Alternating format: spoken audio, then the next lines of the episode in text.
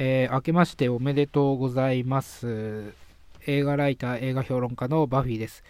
えっ、ー、と、まあ、今年ね、2021年もですね、まあ、どんどん映画を、新作映画、まあ、時にはですね、まあ、旧作、未公開映画なんかもね、あの、まあ、今年は私の本が出ますのでね、その宣伝も兼ねて、まあ、どんどん紹介していこうかなと思いますので、まあ、今年もよろしくお願いしますというところでですね、一発目がですね、これ一発目にこれ持ってくるのもなんか、あれなんですけど、まあね、1月1日から公開されてる作品、他にはね、あの、スワローなんかもありましたけどね、スワロー見に行きたいんですけどね、まあ、なかなかちょっと近くでやってないということでね、まあ、今週中には行けるんですけど、まだ、えー、見てない、見れてないということで、まずですね、あのーこれを紹介したいと思います。えー、燃えよデブゴン、東京ミッションですね。まあ一発目にこれを持ってくるっていうのもね、なんか気が引ける部分があるんですけど、まあも、まあデブゴンシリーズっていうとね、あのー、一番代表的なところで言うと、まあ1987年のサモハンキンポーのまあ、燃えよデブゴンっていう作品がありましたけど、まあ、この後ね、2、3、4とかね、いろいろ出てきますけど、あれはね、もうサモハンキンポが出てるっていうだけでね、全く関係ない映画ももう、燃えよデブゴンシリーズ、デブゴンシリーズとしてね、あのー、もう日本が勝手にタイトルつけてっただけなんで、基本的にあの関係性ないんですよ。で、1作ぐらいしかないんですよね、燃えよデブゴンって言われているものっていうのはね。で、そこが勝手に日本が、まあ、デブコンシリーズとか言っていろいろ作っていったわけなんですけど、基本的にはもうほとんど1作しかないと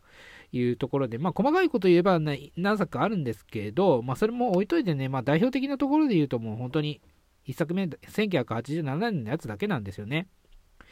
で、今回ね、あの、それの、まあ、リメイクですね。これはリメイクなんですけど、まあ、東京が舞台になってると。まあ、そこでもね、ちょっと言いたいことがいっぱいあるんですけど、まあ、それは後にしておいて、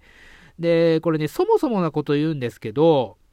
あの、太ってる意味があんまりないんですよね、これ。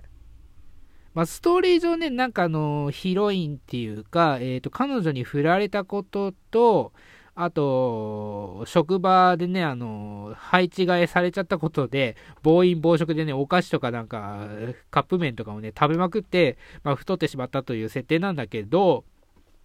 まあ、それはまあ、それでいいですよ。だったら、その、太っているっていう設定を生かしたなんかアクションとか、エピソードとかをもっと入れてきてもらわないといけないわけなんだけど、その、太っているからどうなんだって。太っているからこうなるよっていうエピソードがないんですよね、これ。だから、あの、謎でしょうがないですよ、この太っているっていう設定自体が。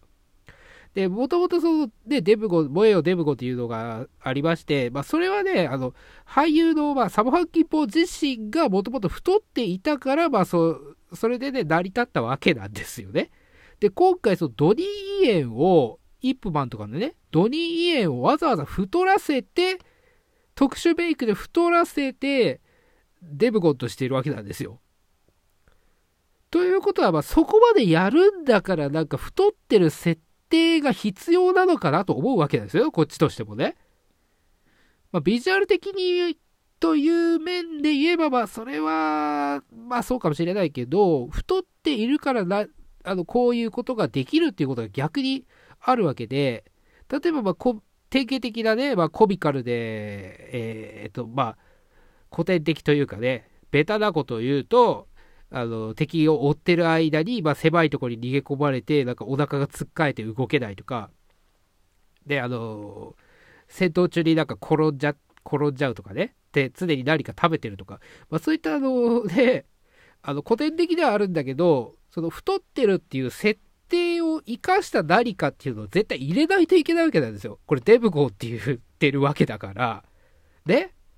で、さっき言ったように、あのそもそも太ってる人が主人公っていうんだったら、それはそれでいいんですよ。あのね、それはそれでいいんだけど、わざわざ太らせてるんですよね。特殊メイクで太らせてるんだから、その設定っていうのは、使ってあげないともったいないからね。使ってあげないといけないんだけど、全然使う気がないんですよ。なんかスルーしちゃって、逆にその太ってるっていうこと自体扱われない。あの、まあ、周りか敵からね、あの、デブとか言われたりはするんだけど、それもたまにで、あの、それ自体が何かしらその、ね、あの、足かせになってるとかね、動きが鈍くなってるとかじゃなくて、もう本当にもう、あのね、結構スタイリッシュな動きをするし、あの、棒術とかね、あの、結構くるくる回ってキックしたりするんで、あの、太ってても、前とあんまり変わらないじゃんっていう感じにしかならないですよ。普段の、普段の映画のね、あの、ドリー・イエンと一緒じゃんってなっちゃうんですよね。だったらこの、わざわざ太らせる意味ってあったのって。だからそ、そもそもそこがね、気になって仕方ないですよ、この映画。で、だから、リメイクっていうのはわかるけど、その太ってるって設定もわかるんだけど、だったらそれ使ってあげなよと思っちゃうわけなんですよ。なんでそれを泳がせてるわけっていう風にね、思ってしまってね、だからこう、そもそもの部分でね、もう本当になんか、あの、つ、あの、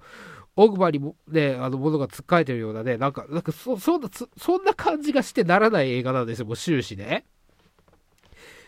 で、まあ、コミカルな、その、香港らし、香港のね、アクション映画みたいなのは、コミカルなバカ、おバカアクションみたいなシーンも結構あったりするんだけど、そこ、そここそね、その設定を生かすべき部分だと思うんだけど、そこもスルーされてしまうと。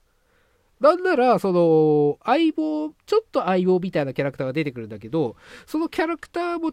まあ、太ってるんですよね。そっちの方がなんか太ったキャラという扱いをされてるっていうこともあって、だから主人公がこれ太ってる意味ってあるのっていうことなんですよね。で、まあ、あの、その、なんだろう、人は見見かけによらないとかね、こう見えても強いっていう、そのインパクトとして、あの、やってるっていうのは、まあ、わかるっちゃわかるんだけど、それだったら、あの、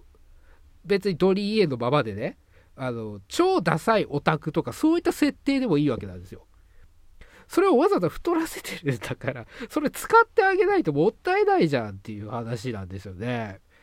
だからね、な、なんなのかな、この映画はとね、思っちゃうんですよ。決してね、悪い作品じゃないですよ。あの、本当にアクションシーンとかも面白いし、まあ、ツッコミどころはね、アクション映画でもあるし、その方向映画でもあるから、ツッコミどころはもう本当に満載ではあるんだけど、全体的なバランスとしては本当にうまくできてるし、アクションシーンもね、面白いものが多いんで、あの、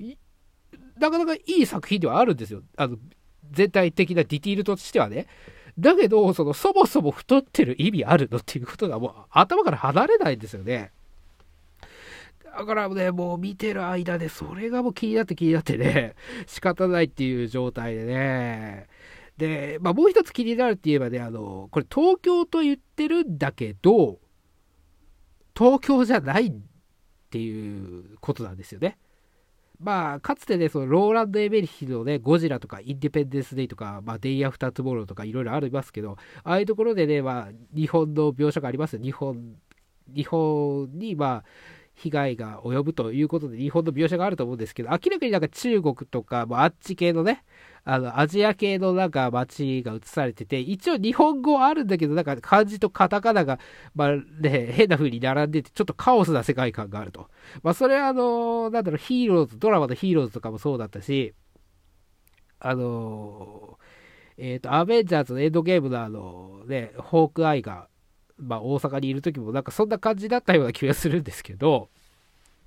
まあ、そ、それと比べればね、全然よくできてる。あの、実際になんか、ある店とかも、あの、そのままね、日本漢字と、あの、違和感ないように並んでて、まあ、アコムとか出てくるんだけど、なんかちょっとよく見たらおかしいんだけど、あの、そういう、そういうなんか、あの、根本的なおかしさはないんだけど、やっぱり、あの、なんか密集してしまってるおかしさっていうのがね、あの、あるんですよ。その東京描写のおかしさっていう、東京描写、日本描写のおかしさっていうのは、まあ外人が作るから、ね、あの、まあこんなもんでしょっていう、まあ温かい目線で見てあげることで、まあある程度その中和できるんだけど、これね、日本人ですからね、今回監督やってるの。で、あまあちょっと自由が利かなかったから、まあこういう風になってしまったとか、あとはまあ日本っていうのはね、まあ、外国の文化が結構入ってきてるんで、その日本らしいっていうものを追求していくと、どうしても歌舞伎とか寿司とか天ぷらとかね、あのー、忍者とか侍とかね、そういったなんかあの、ちょっとね、誇張したようなものになってしまうっていう部分があるっていうのも仕方ないんですよ。だからそこで描いてしまうと、なんかちょっとカオスな世界観になってしまうっていう部分も分かってるんで、まあ、そこまでね、この描写がおかしいっていうことはね、あまり言ってあげないようにはしてるんだけど、これはそ、それ以前にね、なんか、あの、セット感が半端ないですよね。あの、作り物感。なんか室内でやってるような感じがするんですよ。で、全体的に行動範囲も狭いですし、東京とは言っていながらのね、なんか全部が、なんか、